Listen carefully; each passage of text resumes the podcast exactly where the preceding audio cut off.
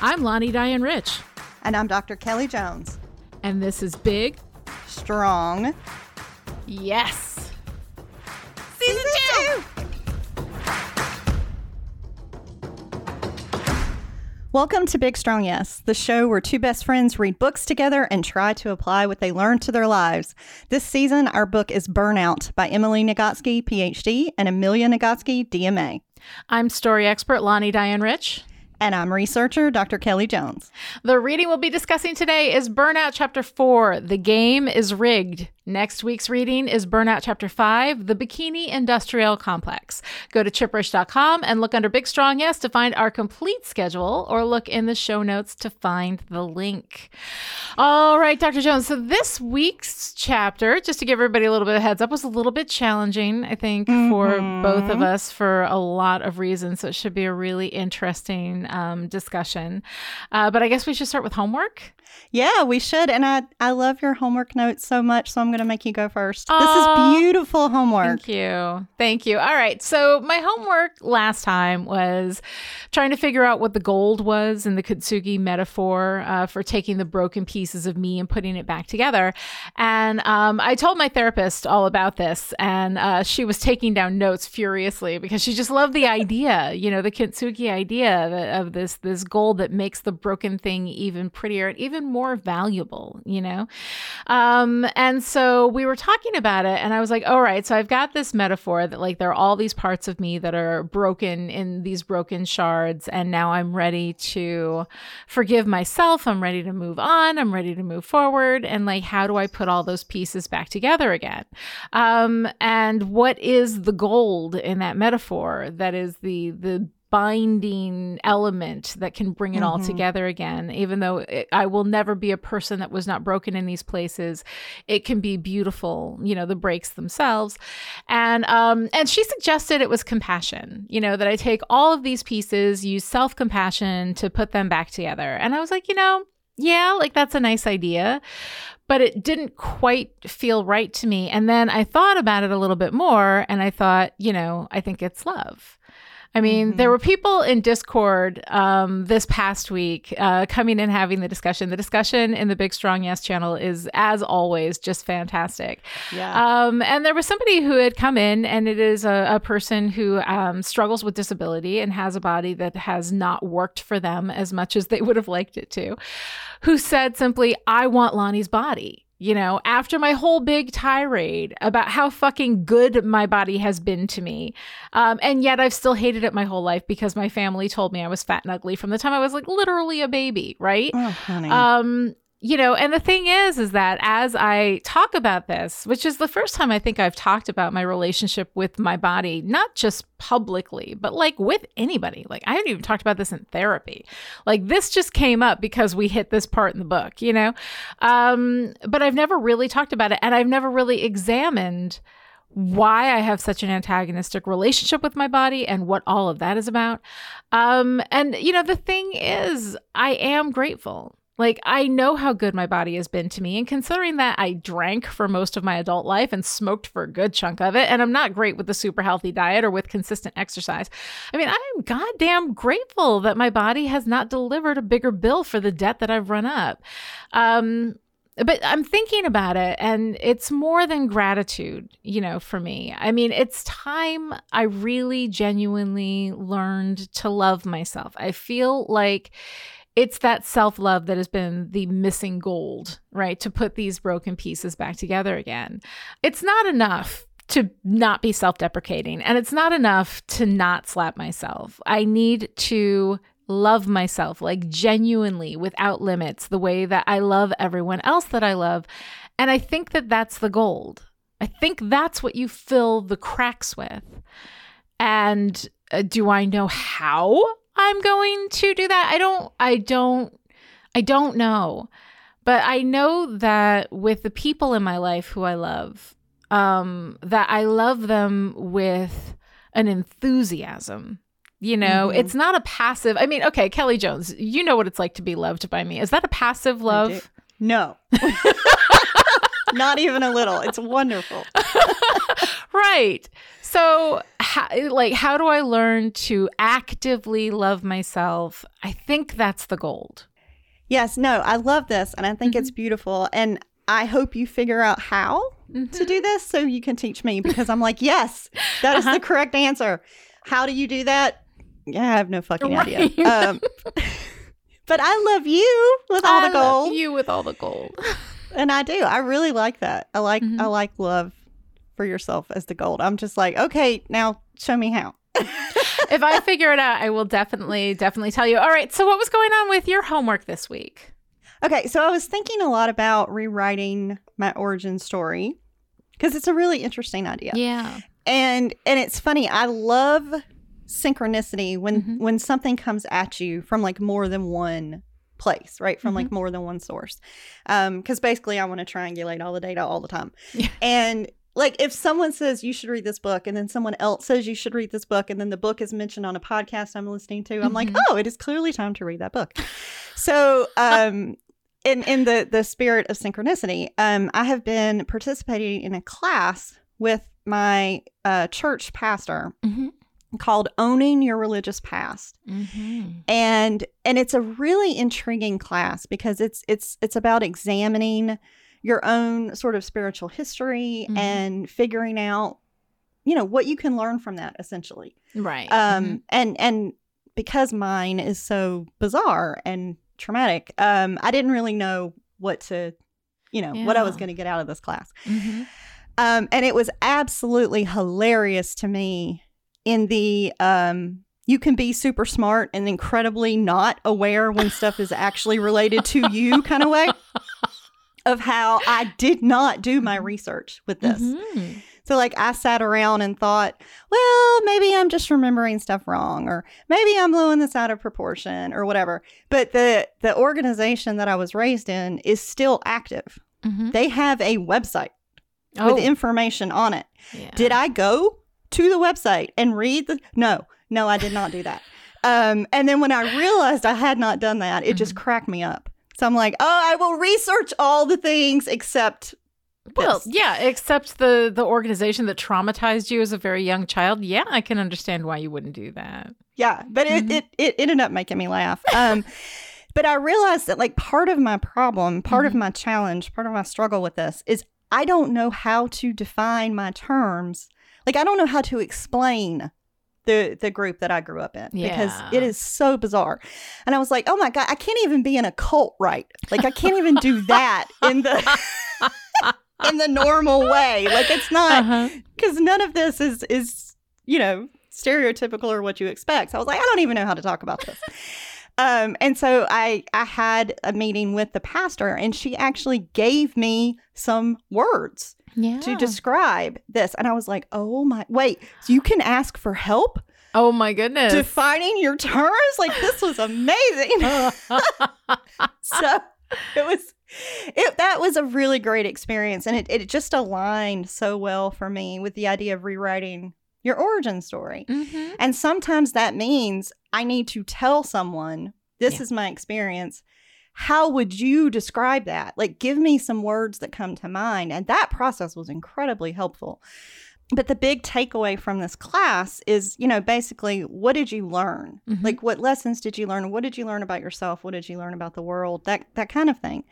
Um, and i realized for as disturbing as my experience was i learned how to question and i learned how to Mhm. challenge my own thinking and i learned how to unlearn things that i was taught um, which really made me think of you know my love of research Mhm. and of questioning and of story as a form of research how fiction can let you experience new paradigms Yeah. um, and how reading so much as a kid really let me examine questions that i couldn't take anywhere else Mhm. you know so like i don't have a lot of clear answers about spirituality or religion. I just know that if the answer is the diminishment of anyone's humanity then the answer is wrong. Mhm. but in the in the rewriting the origin story one of the other participants in the class had brought up the idea of grace and that is an area where i struggle. But i was like maybe my love for learning and for for stories like maybe that is a gift. Maybe that is a kind of grace And I was like, so maybe my something larger is research after all. So it, it kind of was a neat, like little, you know, I love that. circle of synchronicity, which I enjoyed. Oh my god, that's so beautiful. You almost made me cry. Oh, honey. I, you know, because you do, you have such a love for knowledge and research and all of that, and to see that as as a grace, you know, as the thing that that held you up, you know, through all of these, you know, things that you experienced. I mean, I think that's kind of lovely. yeah, it was kind of, I like that we both have, we have very pretty homework, We which is do. nice because uh, we don't have a pretty chapter, but It's a before, nice, yeah, Yeah, because the before I- responses. Mhm. Yeah, tear that chapter to itty bitty pieces. I'm so Tell me- excited for that. Yeah. Tell me about your uh, your reflections this week. I yeah, I struggled this week. Um I realized that while I read this book, I feel guilty. Like Mm. and I'm trying to figure out why. Um and on the one hand like I like I like this book. I like Emily and Amelia. Um Mhm. I like that they're talking about science. I like their voices. Um but I kept thinking there's something that makes me feel really guilty. And I went into the BSY Discord channel and everybody was kind of talking about the things that had had, you know, jumped out at them or that made them feel not included, you know, in this story. Similar to how you were talking about how you felt excluded as LGBTQ, right? You know, Yep. that um that it just doesn't look at that perspective. Um, so, you know, here we are, we're talking about like women and the female experience. And I feel like there's so much that gets left out of that. Um, you know, one of the things like I, I've never really enjoyed how incredibly gendered this is, but um, I feel like this is really a white, cishet, able female experience that is being told in this book. And as a white, cishet, able woman, I feel like there's a lot in here that I'm just not going to perceive. And at every turn, I worry that I'm not properly serving our audience, that I'm not properly seeing the ways in which other people, you know, may be excluded.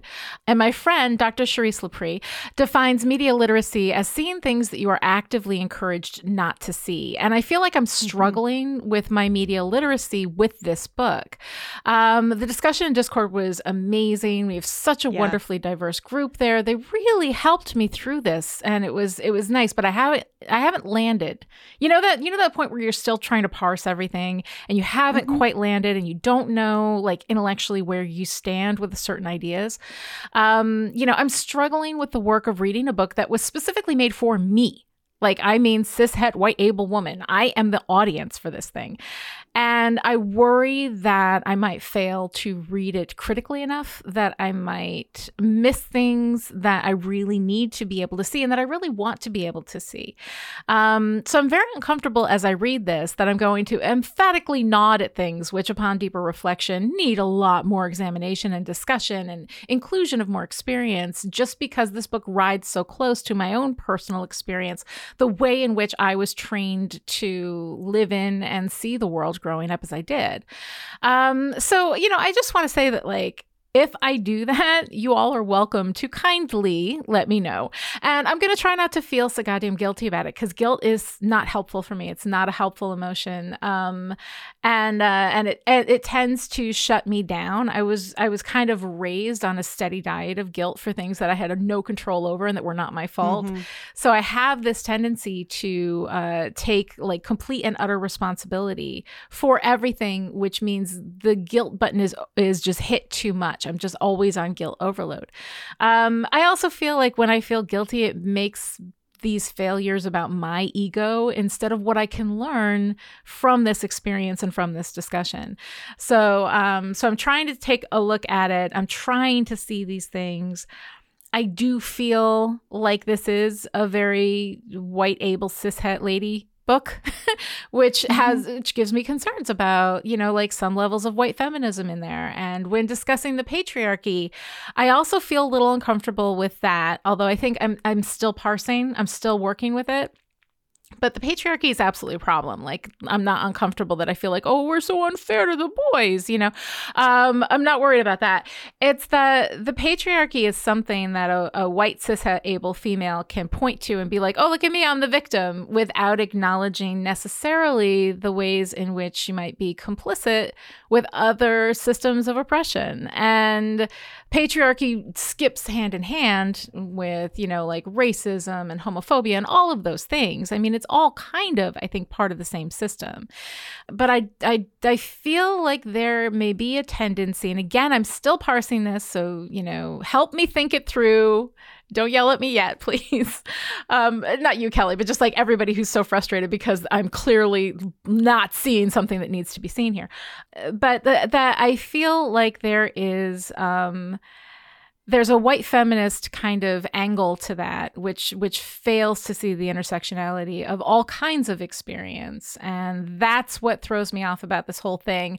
I'm horribly horribly uncomfortable with it and i haven't been able to intellectually like nail down every like reason why. Um mm-hmm. but that's where i was with it this week. And that was what i was struggling with as i came into this week's chapter which did not relieve my struggle at all really Yeah. Well, and, I think it takes I think it takes a lot of vulnerability to realize that you're in that position. Mm-hmm. You know, cuz we're doing this live. you know, like and and and reacting to this in real time. Mm-hmm. Um and I think it takes a lot of vulnerability to do that. But there there is you know, there's the difference between tacit and explicit knowledge. Mm-hmm. And so in, when you're in a tacit space of understanding, like you might know there's something bigger here or this isn't quite right or like mm-hmm. you might emotionally understand something that you can't explicitly express right. yet you know and that is that is a process like that is a cognitive process mm-hmm. um, and you can't rush it you cannot know something until you know it mm-hmm. you know um, I, I could not begin to count the number of things that i have missed in this book mm-hmm. you know I, I have a lot of privilege mm-hmm. um, in in our society um, but it i think it it does pull me a little bit because I have a grown adult son mm-hmm. who is a white man in our culture, you know, tall, blue eyed, blonde, able bodied, mm-hmm. who is a human giver yeah. You know, like e- al- yeah. almost even more than I am. Mm-hmm. Um, and so I do struggle with that because there are parts of this book that I want to share with him. And I know that it is set up in such a way that would it would feel inaccessible to him. Yes. But I do want to, to kind of talk about the why of this. And so mm-hmm. I have quite a long lecture here of notes uh, where I feel like I'm channeling Hannah Gadsby when she's like, "You want a lecture? I'll oh, give you a oh, fucking lecture." And I'm I like, "I'm ready to get out my podium and like my pointer, and you know, like there will be a quiz after this." So like, mm-hmm. I ended up with so much stuff I'm in here so because excited. I didn't I didn't want to talk about this chapter mm-hmm. just as it is. Yeah. Um because I struggled with it so much. Mm-hmm. And so I didn't want to throw the book down and I didn't want to dismiss the content and I didn't just want to rant. Um so I really tried to reframe my experience of reading this by drawing on my skills as a researcher. Yeah. And so I decided to look at this through the lens of qualitative methodology and dystopian literature because those are two of my favorite things. Uh-huh. I'm going to try to I'm going to try to connect them. I love it. Um, so one of my biggest pushbacks of the book, and it's mm-hmm. funny, I often find myself skipping the parts that are in italics and I have to yep. go back and make myself read them mm-hmm. because the the amalgams, these composites of mm-hmm. these characters who are not real characters. They're like a like a composite yeah. summary of, mm-hmm. of a lot of interviews that went into this book that is not how I was trained to present qualitative data. Mm-hmm. So basically, with research, you have three approaches. You have quantitative methodology, which is numbers, data, things you can count, and you're looking for st- statistical significance. And then you have yes. qualitative data, which is going to be based on interviews, observations, questions you know you're talking to people you're collecting very specific stories you're you're capturing their mm-hmm. words their experience. Yes. And then you can do a mixed mm-hmm. method study where you do some of both. But quantitative data is meant to be generalizable. That is why we look for statistical significance. Is that data true in 95 cases out of 100 If so, then yes, the average person should take two Tylenol, right? That is what it's for. it's not that one methodology right. is better than the other. You choose mm-hmm. your methodology based on the research question you are asking. But mm-hmm. in qualitative methodology, your job is to share rich description with your reader so that people can decide mm-hmm. for themselves within the framework that you have established what they think. But a qualitative study does not try to prove anything. You don't go in with a mm-hmm. hypothesis. You're not looking for absolutes. Um, and so you you it is very important to share word for word so you don't edit your participants' responses. You don't do that. Um, and mm-hmm. and and you, you of course you assign pseudonyms and protect their privacy and all of those things. But a composite sketch is not the same thing as sharing someone's individual responses. And I realized that was one of the reasons I was I was bouncing off of this so hard. And I'm yeah. not saying they're wrong for doing this. It's just I, I think for the purpose of this book, um, you know, this is a mass market book. This is this is a mm-hmm. you know mm-hmm. a popular science self help you know kind of book, and so the expectations for how that is going to read and how it is structured is very different than the, if this was a mm-hmm. peer reviewed journal you know article so right. it, it just i'm like okay this is why the composites are not working for me um, because in trying to generalize they are mm-hmm. oversimplifying situations, which therefore cannot yes. apply to everyone. Um, it, it's it's on yeah. the label, like it's it's part of the the description has the title in it. Like you just you can't do both things. Well, I love that you are talking about that because those amalgams have always bothered me. And I couldn't put my finger on why. Yeah. You know, it just felt wrong. Mm-hmm. But I had that was one of the things, one of the many things in this that I haven't parsed why I'm responding to it the way that I am, you know, why I'm feeling not right about it the way that I am. So I really appreciate you explaining all of that because that helps kind of like get me in touch with why that was bugging yeah. me. Yeah. And and one mm-hmm. of the other things when you're when you're a hardcore qualitative methodologist like I am, uh, I don't mess with numbers, mm-hmm. is um, there's a, a, process called bracketing when when you're designing mm-hmm. a study mm-hmm. or getting ready to interview someone. Um, it is a, a very conscious process of bracketing your personal experience and setting those things aside. Yeah.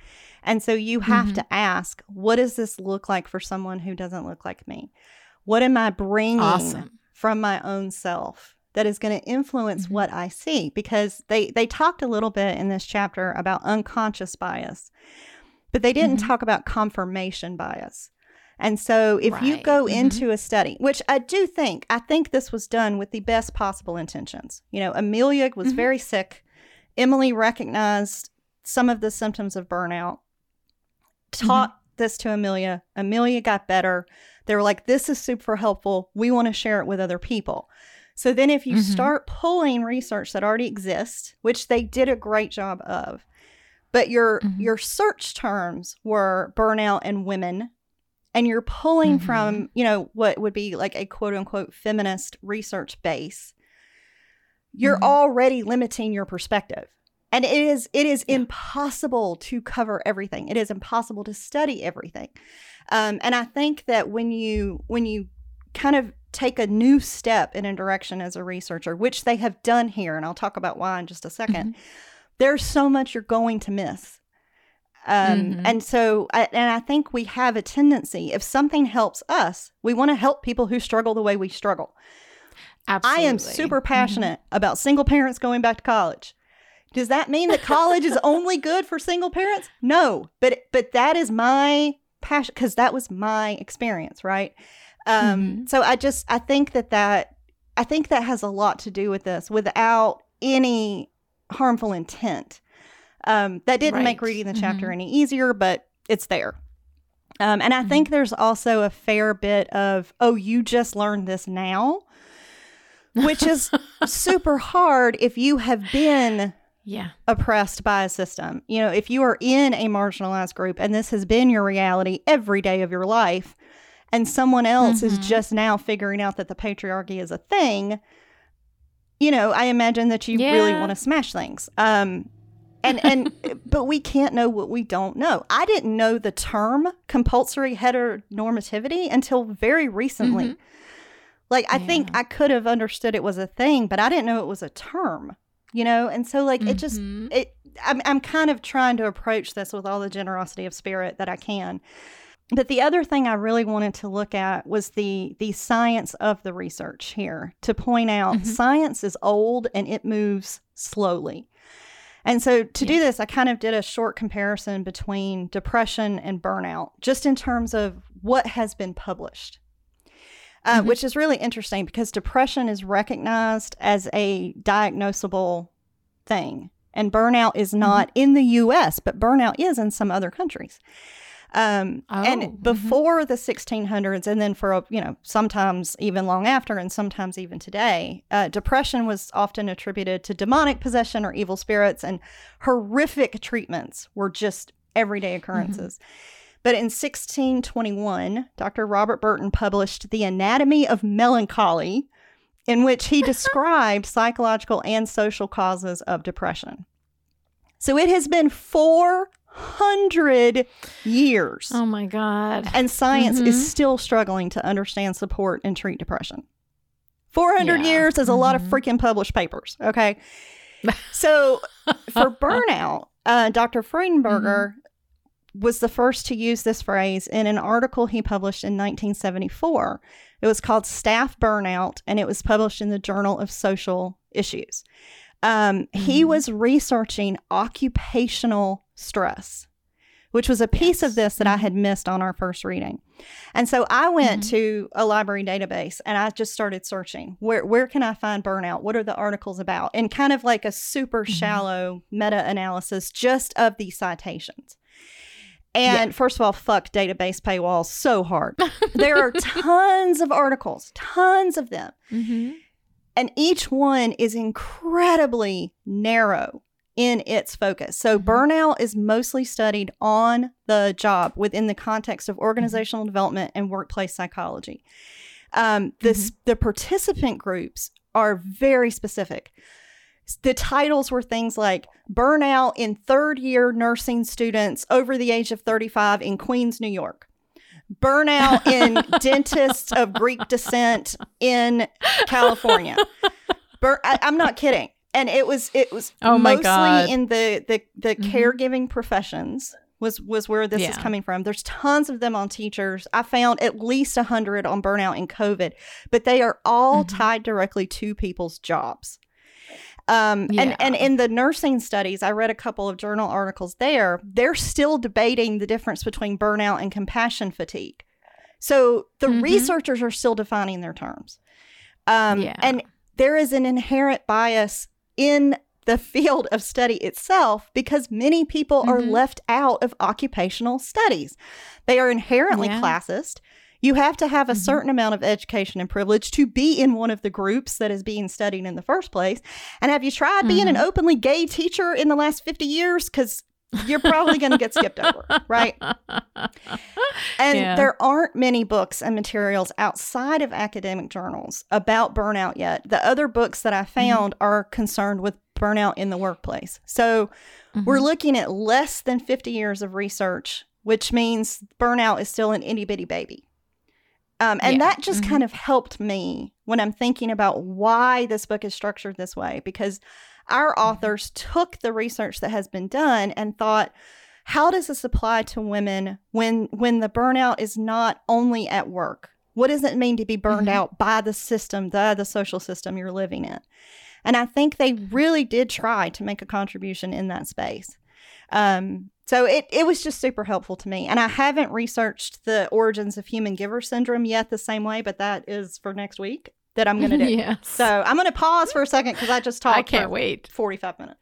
See if you have thoughts. Well, it it was all fabulous. I love it when you've got all this stuff. Um, yeah, and that's one of the things too that I kind of want to um, reiterate is that while I struggle with this material and while I struggle with what I am concerned about being somewhat like white feminist with it which which is not just ignoring like other racial identities but you know like the the hetero um the heteronormativity of it and um and the ableism of it the that there it's the lack of intersectionality in the the look at this experience um that uh that is something that you know concerns me. Was saying that like I don't want to I I really hate this coming off as like because there's a problem, somebody must be condemned. Somebody must be taken down. Somebody must be like, I like these two. I loved Come As You Are, Emily Nagoski's uh, previous book, which also was really super highly gendered. But, you know, I, I, I really found it like really super helpful.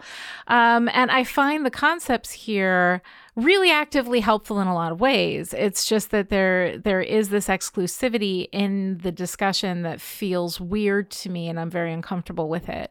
Um, but uh, there, I think that they are taking a really brave first step into an area that no one stepped in yet you know that they're kind of and i think that the first movement into that space is going to be naturally difficult. And i do feel like having worked in publishing i do feel like and I don't know anything. I don't know these authors. I have not spoken to them about this. Like eh, none of that. Um, but like I can absolutely see how, hey, we have this book and we have this idea, and a publisher comes back with make it pink so I can sell it, yep. and that that was what they were told to do, and that's what they did. Maybe I don't know. I don't know if that's the case. I really don't. Um, but there is a great marketability in this approach that you know, that I can see being a motivating factor for the publisher, which would then put pressure on the authors to do that. Um, I like these two. I've, I've enjoyed them every time I've listened to them be interviewed. Um, they they seem um, really great, really smart, and absolutely good-hearted people. So like, I just you know, I kind of want to take a moment to be like, there's always this time where you get frustrated with something and it's really easy to get mad at somebody about yeah. it um, but the reality is that, that everybody's working within these systems too and like i have i have compassion for that and i also have a lot of respect for both of these authors mm-hmm. so i don't know i just kind of wanted to throw that out there just as something that like yeah. you know I, I enjoy the analysis i need the analysis so that i can i can kind of figure out what it is that's making me personally uncomfortable with this yeah. um but it's not an attempt to take anybody down or to like wag a finger. No. It's just really a discussion that needs to be had at this stage in this research. Yep. And and when you're writing something that is to be peer reviewed, you have to list your limitations and you have to list your mm-hmm. delimitations, which are the limitations that you chose. Um, and yeah. and because it is impossible to study all the things. So like tiny mm-hmm. example, but when I I did my dissertation, I recruited, you know, participants and they had to be mm-hmm. 18 or older because the IRB, the Institutional Review Board process for interviewing children is mm-hmm. massive and my i specialize in adult learning so like but i had to make that mm-hmm. a limitation of my study and i got called yeah. out by a group of very passionate teenagers um, on twitter who mm-hmm. were very upset for being excluded from the mm-hmm. study and and rightfully so but i'm like i mm-hmm. can't I have right. to narrow the, you know, this is this is the only one I'm doing and I hope another researcher comes after me and says, "Okay, how does that compare with yes. the experiences of younger people?" That's how mm-hmm. you contribute to a field right you have to you have to yeah. so i'm not saying any of this is an excuse but it helps me to think about this mm-hmm. when i'm reading something that i bounce off this hard um yeah but i also had a lot of thoughts about the the title of this chapter uh, with the game is mm-hmm. rigged mm-hmm. because story teaches us this and so the authors right. mentioned the Hunger Games, and I was like, oh, this is interesting mm-hmm. because I love dystopia. I love dystopia, even when it freaking horrifies me. But I'm like, Brave uh-huh. New World, The Handmaid's Tale, The Man in the High Castle, The Giver, Westworld, The Hunger Games, Never Let Me Go, anything by Octavia Butler, like, gimme. Uh-huh. Um, and I realized mm-hmm. most of my favorite stories fall in the the game is rigged, but we're going to fight anyway category. Mm-hmm. And my favorite parts of those stories are when the characters take care of each other and give each other support and hope and inspiration and strength and acknowledge the humanity of mm-hmm. themselves and others in the face of whatever horrific system they're living in. And I'm like, uh-huh.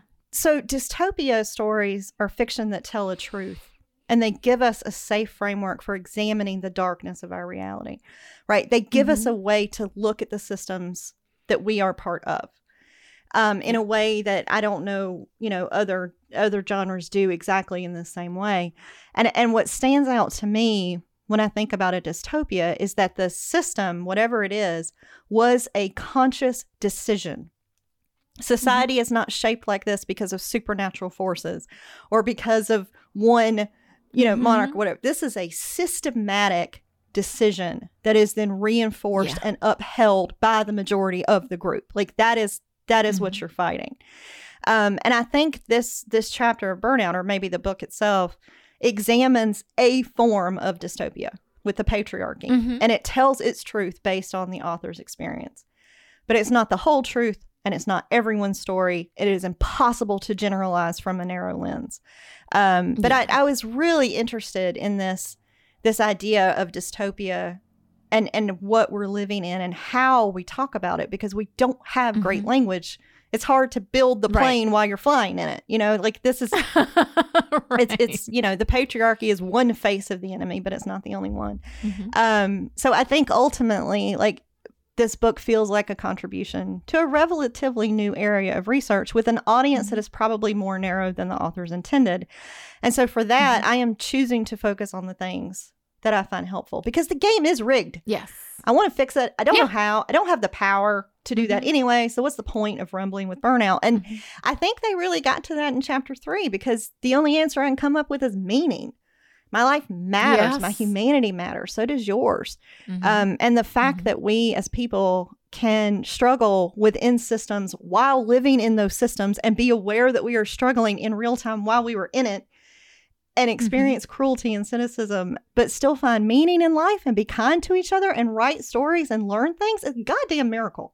So, like, I, am like, all right, I'm going to be a fucking optimist, but this chapter was also really frustrating. Um, oh, and I'll shut up now because that yeah. was a lot. I was just writing notes all night long. Do not ever shut up. You are my favorite person to listen to. but I'll talk for a little bit so you can sip your tea. Um, all right, so the game is rigged, right? Here we are um, introducing this chapter, and we have again one of these amalgam stories where we talk about the fictionalized Sophie, right? Mm-hmm. You know, um, and she's talking about the Kobayashi Maru, which is the unwinnable game, which comes from a Star Trek um, uh, movie that I actually just recently oh, watched. Cool. So that was kind of fun. Yeah, Kirstie Alley was really, really pissed that she could not win that game. So we get to this point in in this where Sophie says, "I am going to die. The win is I prove my character every time I'm tested." And I'm like, uh yeah, it doesn't feel like a win to me. That feels like bullshit, you know?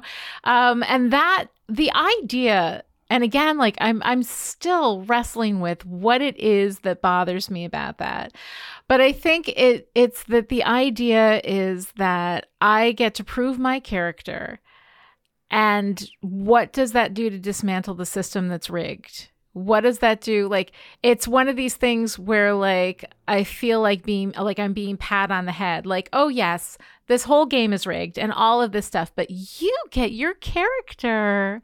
Isn't that sweet? You know i feel like i'm being patted on the head. It's like no. The fact that i'm being pitted up against an unwinnable game every fucking day that's a problem and we need to. There is not a win for me in that circumstance. The win is not that I get to know as I lie there dying that I was honorable in my approach. You know, I mean, like, I don't even know what the fuck that's about. Um, so as we're reading this, like almost from jump, I'm angry reading this chapter for a number of reasons. Um, you know, it's, it's this, and they have this thing. They said the science say it's good for us to name it, right? And I absolutely believe believe that the science does say that, right?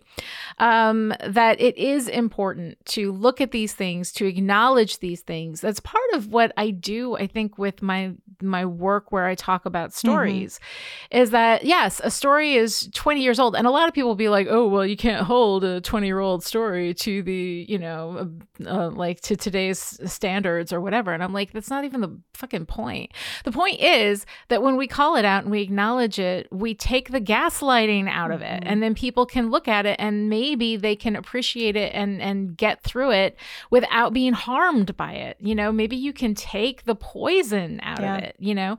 That to me is exactly the point. That is why I have these discussions over and over and over again about every single episode and why I revisit the same thing every time because I want the people who are poisoned by it to be able to get that poison out of it and enjoy the rest of it. Um, and I still don't know how effective that is as a strategy, but that's what I'm doing. That's what I'm going for, you know? Um, so I think that that's really important. Uh, they also have this line we need to talk about the knife and the person who used it against us. Yes, we fucking do. Yeah. Um, we do need to talk about that. That does need to be discussed. Um, so I think all of that is um, like, I'm okay with that, that we need to talk about it. We need to name it. Then they started talking about the helpless rats, mm-hmm. you know, the learned helplessness that like you're never going to win, so you can't even try even when you're in a circumstance where you could win. Um, you know, and uh, and one of the things that they say is that as soon as a participant in the helpless group was shown that the noise was rigged or the problem was unsolvable, his symptoms of stress would disappear. You know, um, and I'm not like because when you're removed from the situation in which the noise is rigged, in which it's unsolvable, and you know that it's unsolvable, then the stress disappears. But like while you're still in it, aren't you just going to be like, maybe you don't feel so helpless? Maybe your symptoms of helplessness will disappear, but like you're still in it. You're still living in it. It's still stressful. It's still going to make you crazy. Like it felt so simplified to me. Um, and then, you know, we get to this thing with remember who the enemy is. The enemy is the game itself, which tries to convince us it's not the enemy. The game makes us think that we are the enemy. Um, but it just, it feels, I don't know, it doesn't feel like enough to me. Mm-hmm. It doesn't feel like it goes into this deeply enough or even empathizes enough with the experience of being in a rigged system for as long as you are in that rigged system you know? Yeah. Yeah, it's interesting. I had a different reaction to the unwinnable game um, because yeah. to me, I was like, oh, I, I would absolutely play that. Um, and it, it the Kobayashi I, I, would, I would absolutely play that game. Um, but I was thinking about uh, our our previous podcast, uh, Still Dead, about Angel, the series. Mm-hmm. If nothing we do mm-hmm. matters, then all that matters is what we do. Like, oh God, I love that line. That it, the system is rigged. The game mm-hmm. is rigged. If nothing we do matters, all that matters is what we do. If I know I'm mm-hmm. going to die, goddamn yes, I'm going to die with my humanity intact. Fuck yeah, mm-hmm. because that yeah. matters. It has meaning. Um, so like I I was all on board with that game. I was like, oh hell yeah. I, it does. But like what drives me crazy though is that we're looking at i mean and i do believe that and i'm big into if nothing we do matters and all that matters what we do. Like that is a philosophy by which i live my life. That line that one line in a television show changed my fucking life. Like it really did. It changes the way i look at everything. Um, but i'm still pissed about the unwinnable game. Like yes all of that. Yes to all of that. Yeah. You know by all means yes get your character and everything. But that's not the win. That's like what i get to take out of it. That's the meaning that i get to take right. out of it. But it doesn't mean that that the system that created this doesn't have to feel shitty about itself because, or doesn't have to be changed right. because I take away that win. Like that, those things don't. It doesn't justify the rigged. No. Oh, game. Oh God, no. There's no. And that's, I think, what. Yeah. There's no justifying. That's what made me crazy. It felt like a justification of the rigged yeah. game or like it's okay because you get to you get to die knowing that you did a great job, honey. No, no, right? The system is completely yeah. fucked and wrong. Um, mm-hmm. I like the the the quote: "In the wake of violence, the first priority is to stop the bleeding and save the victim's life." But at some point, mm-hmm. we need to go back and figure out how the bleeding started so we can prevent it from happening again. And I mm-hmm. think that, and, and it also tied back to me to rewriting your origin story um, yeah. And and when you think about this systemically, it's overwhelming. So it it mm-hmm. can be a first step to think about it personally. Um, and I yeah. did like that. But then they immediately said every human can complete the stress cycle, Mhm. manage their monitor, and engage with their something larger because those res- resources exist inside us. And I was like, yeah, can they though? Because I, I, you know, not only is this book probably very much written for for cis, straight, white, able-bodied women, it's also written for neurotypical women. Uh-huh. And there's a lot of stuff with that monitor. If you struggle with executive function, uh, Uh-huh. that's a whole different ballgame. Um, and so I'm like, do I think everyone has the capacity to do these things in a certain way with proper scaffolding and support? Absolutely. Do I think it's going to work the Mhm. same way for everybody? No, I do not. Um, yeah. but I, I I do think there is there is definite science behind the idea of learned helplessness. Um, when Mhm, when yeah. we jump from frustration to despair, like that is real, and I do think knowing the game is rigged can help you feel better. But Yes. because you have to understand that you are not wrong, the system is wrong Yes. and no one is saying Mhm. that the system should stay the way it is like that's you know Mhm. so it, yeah it, it, it this chapter was a mess it is important to know that you are not the problem, that the system is the problem. Um, it's just to me that's not enough. It's important. It's not enough. Um, and that's kind of where it, it was it was bugging me. Um, the next thing that we get to is the patriarchy, ugh, and gaslighting, right? Um, so we go into this section, and one of the first quotes that I pulled out is in rat research, these kinds of pervasive problems are called chronic mild stress. Um, and I'm like, okay, I can definitely, as a human, identify with the rats experiencing that chronic mild stress, that like low hum of stress that is just there all the time. And until it's removed, you don't even realize it's there, but it is causing all of that tension. Mm-hmm. You know, that that you think, well, why am I feeling this way? You know, like why am I always feeling this way? And it's because of that that endless like low hum of bullshit, you know? Um and then there's this thing where they say one damn thing after another is what being a woman often feels like. Um again, we're super gendered here and experiences vary and even people who don't identify as women experience other kinds of these daily stresses. Um and we've talked about all the ways in which different identities can experience that. And so some of that again I know this was written narrowly. I know it was written for a narrow audience. Um, but I just feel like it is possible to identify with that experience without identifying as a woman. Um, and uh, this idea that misogyny doesn't just kill women.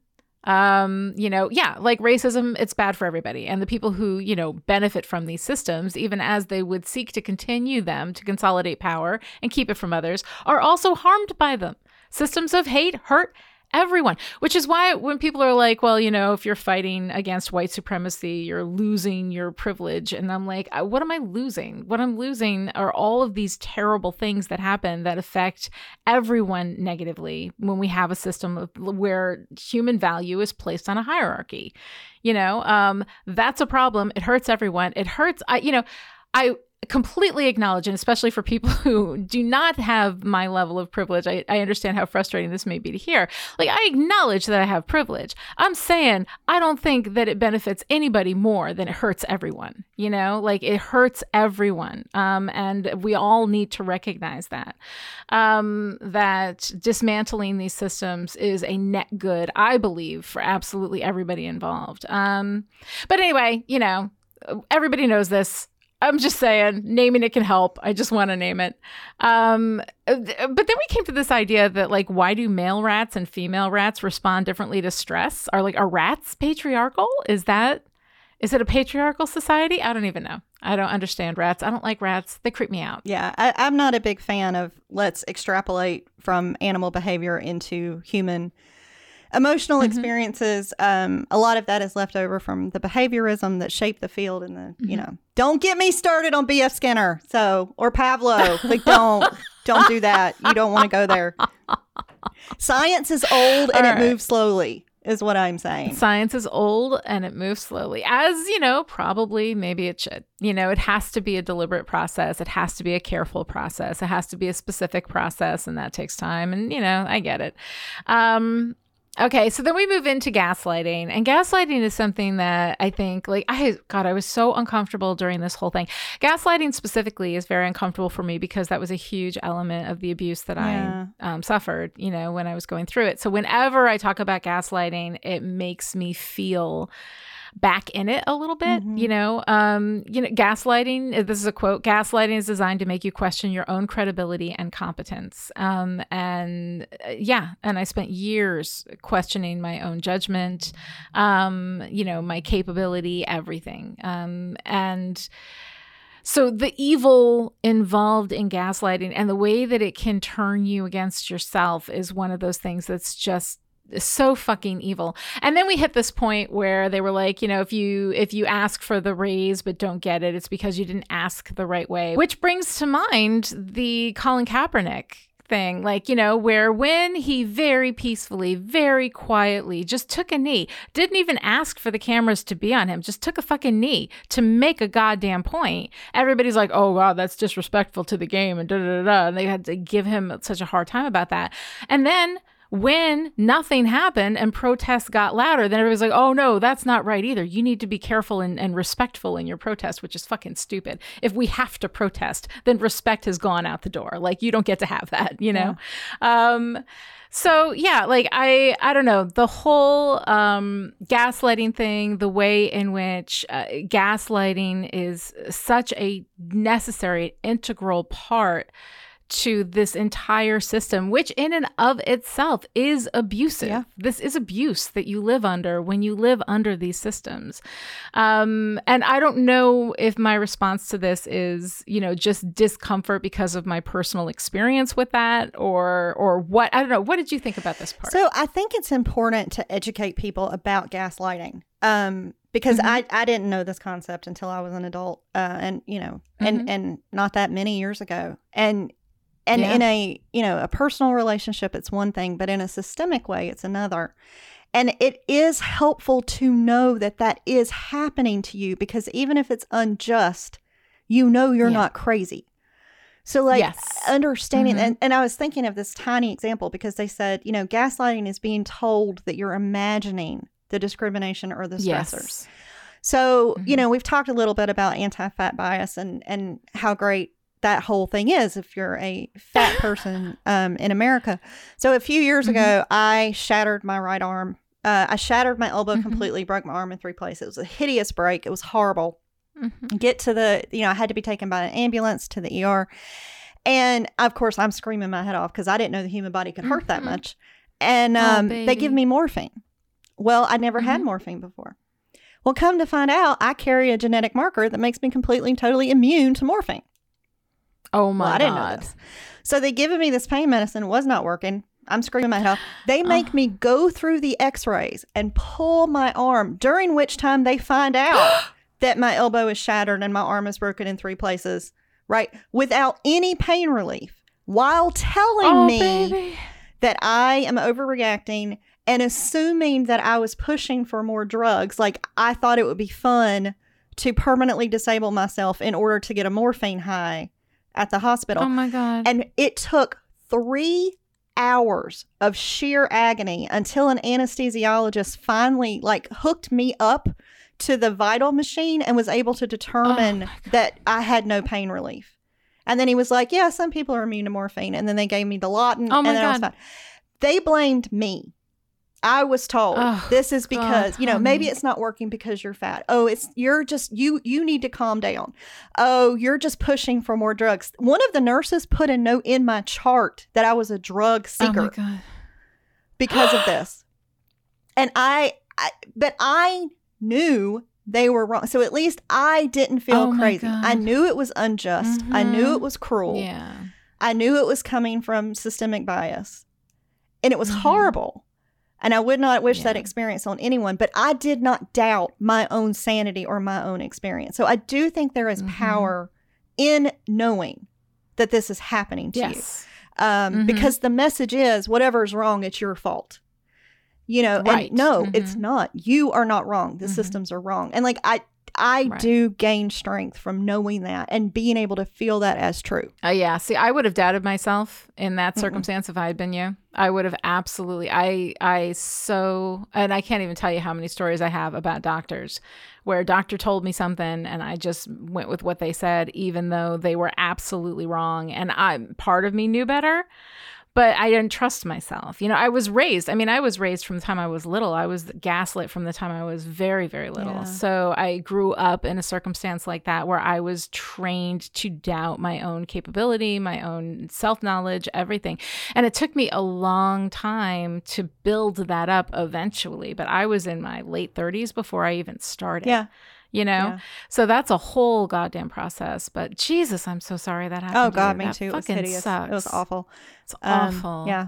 Yep. But uh, yeah. Anyway, so Yeah. this Yeah. super absolutely. fun chapter. I know. So let's keep having fun. Um, next is patriarchy, blindness, and human giver syndrome.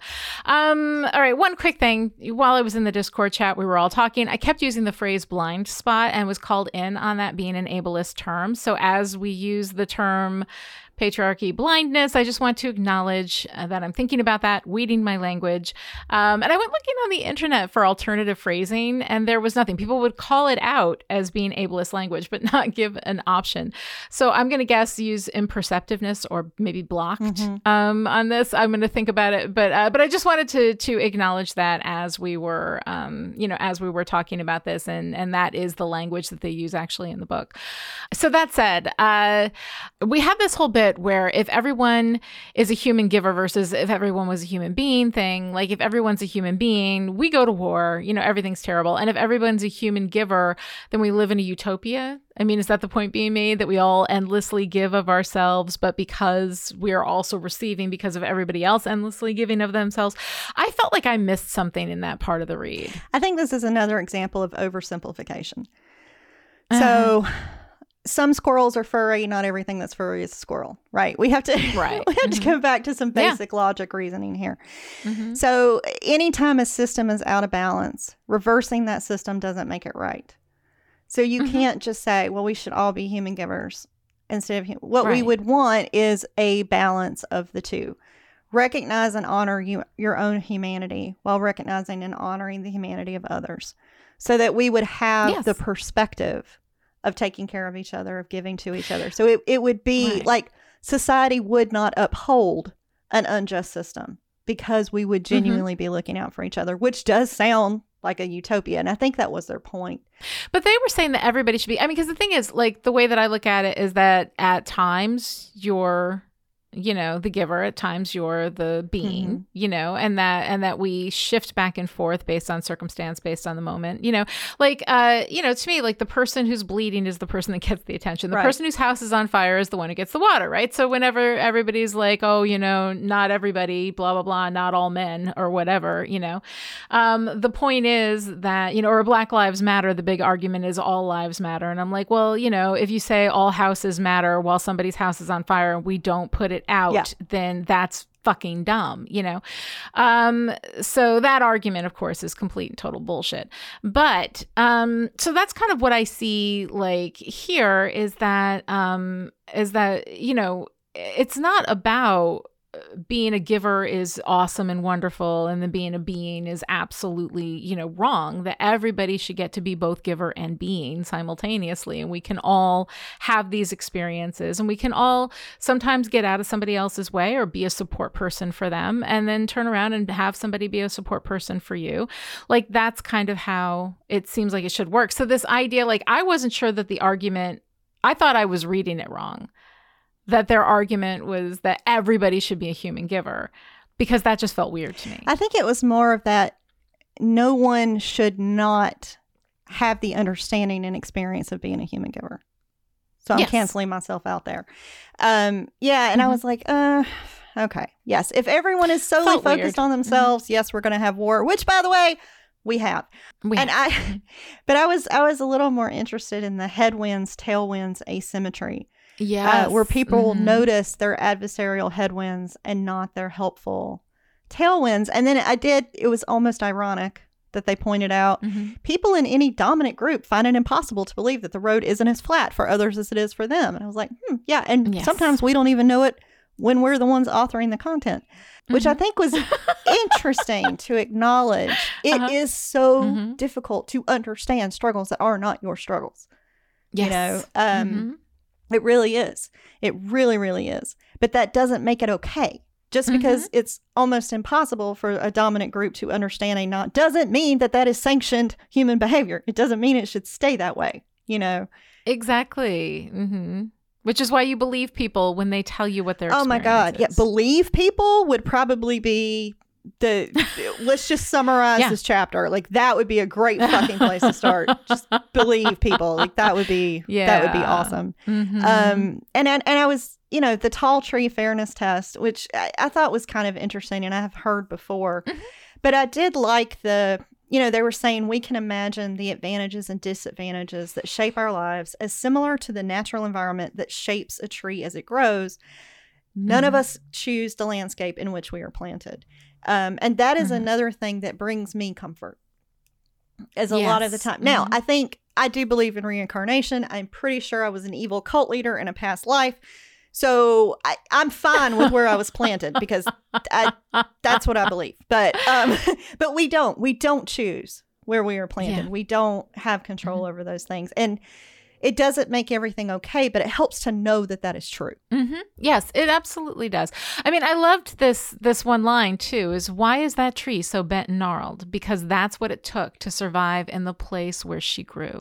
You know, um, and I feel like that line to me is probably like the most valuable thing um it it opens up a space of empathy that like when somebody is behaving in a way or is is you know responding to things in a way that you don't understand sometimes you know you need to think about it in terms of they are you know everybody's fighting a battle. Everybody's fighting an invisible battle so be kind. You know it's just that basic thing um that people are the way that they are because of what they grew up in. And one of the things that my therapist is always telling me is that these you know these things that i do now that aren't productive and that you know the ways that i think that aren't productive like the um the unbelievable self-loathing and etc right?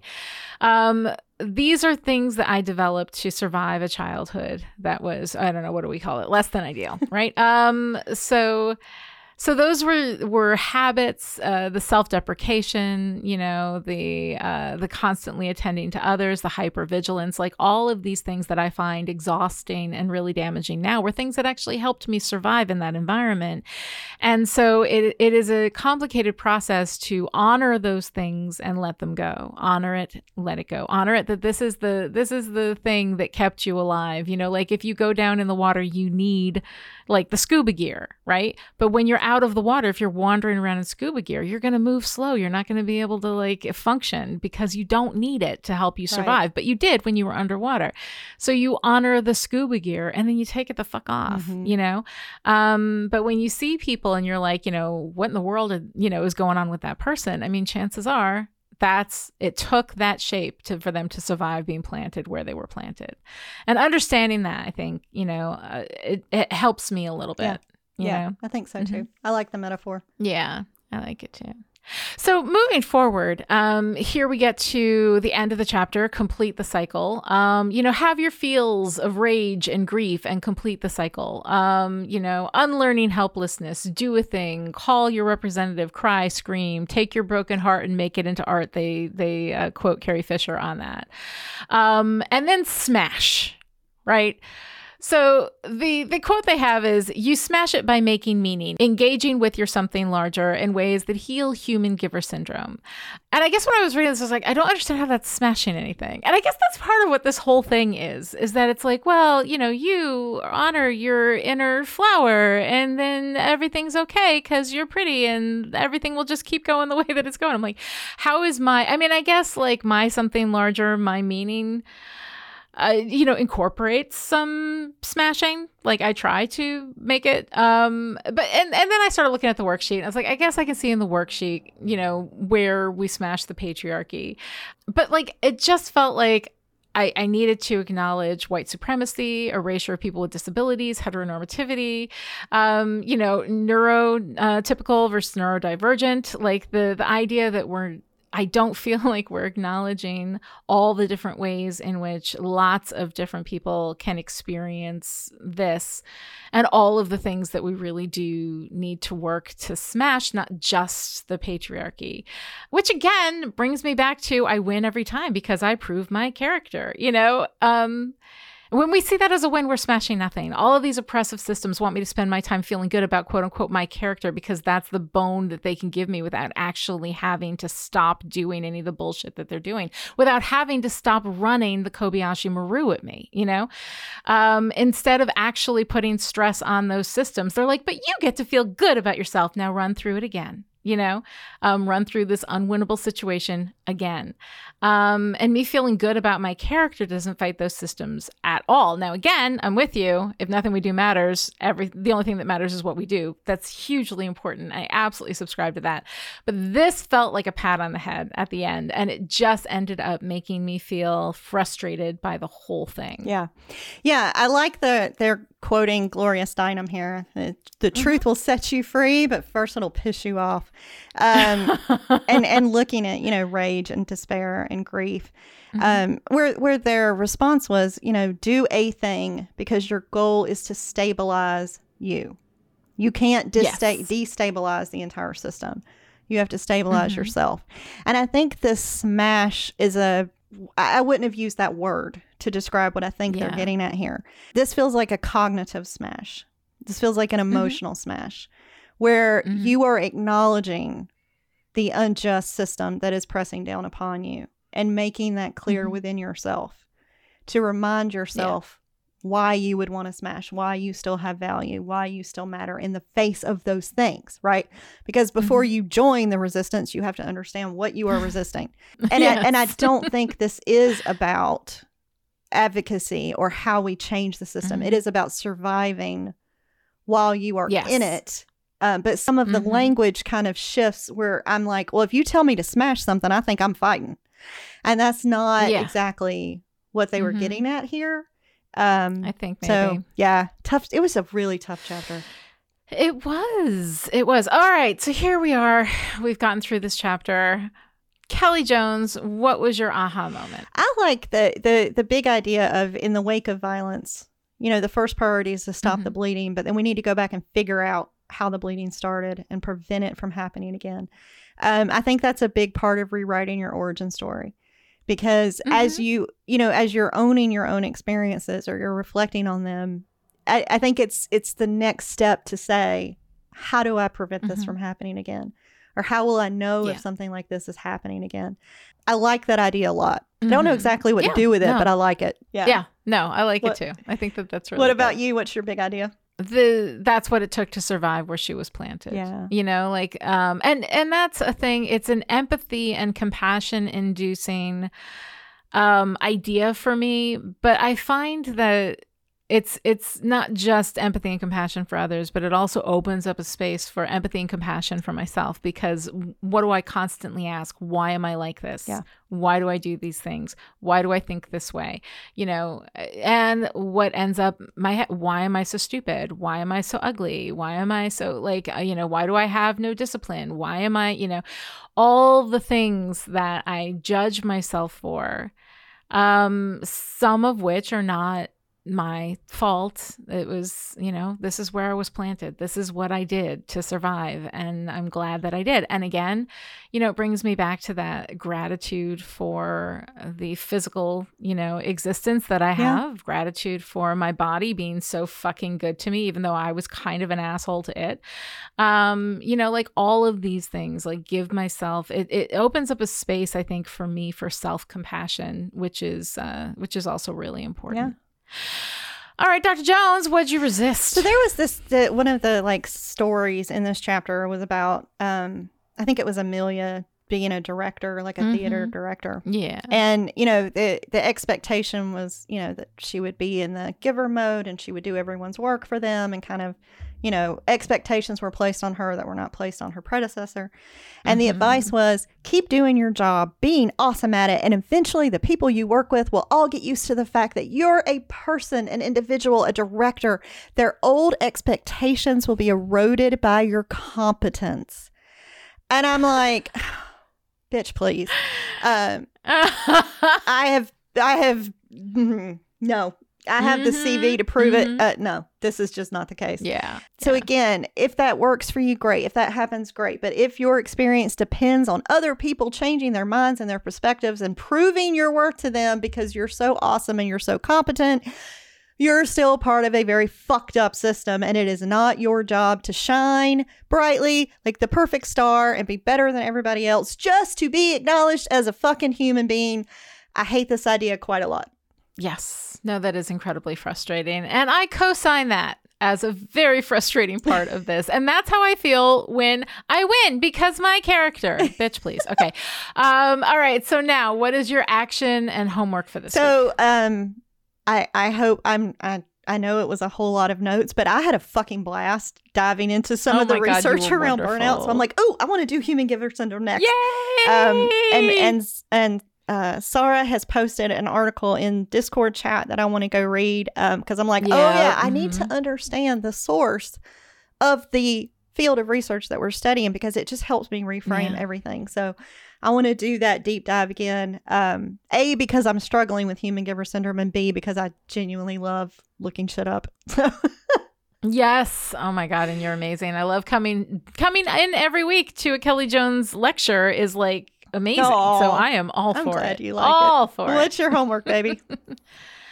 Um, you know what? I'm gonna take a little time and kind of nail down why I feel guilty whenever I read Mhm. this book. Um, you know, while still trying to appreciate what the book is doing and take out the stuff that is valuable and and that I think really does help. Um, so talking it out in Discord has helped me so much. I am so appreciative of our listeners who are unbelievably fucking smart, and um, and I love that uh, that they're also really kind to Mhm. each other and to me, and um, and I hope you know to themselves. We're I think we're all a little bad at that, um, but uh, but there is a lot of kindness and a lot of intelligence on the Discord server, and I really look forward to hearing what people think and how they're responding because it helps me to kind of find the edges of my response, which I really, really like. So I'm going to try to work on that a little bit more, and maybe I'll have something more specific that I can come in with some kind of insight for next week. Um, all right. So, what's your favorite part? I like do a thing. Your goal is to stabilize you. I, I, I like power and control. So Mm-hmm. I have power and control over myself to a certain extent. But I like the reminder your goal is to stabilize you. Like step one, step Yeah. zero, right? Mhm. Do that Mhm. first. I like it. I like do a thing. Yeah. What about you? What's your favorite part? Can it be the way it inspired a lecture from Kelly Jones? yes, it can.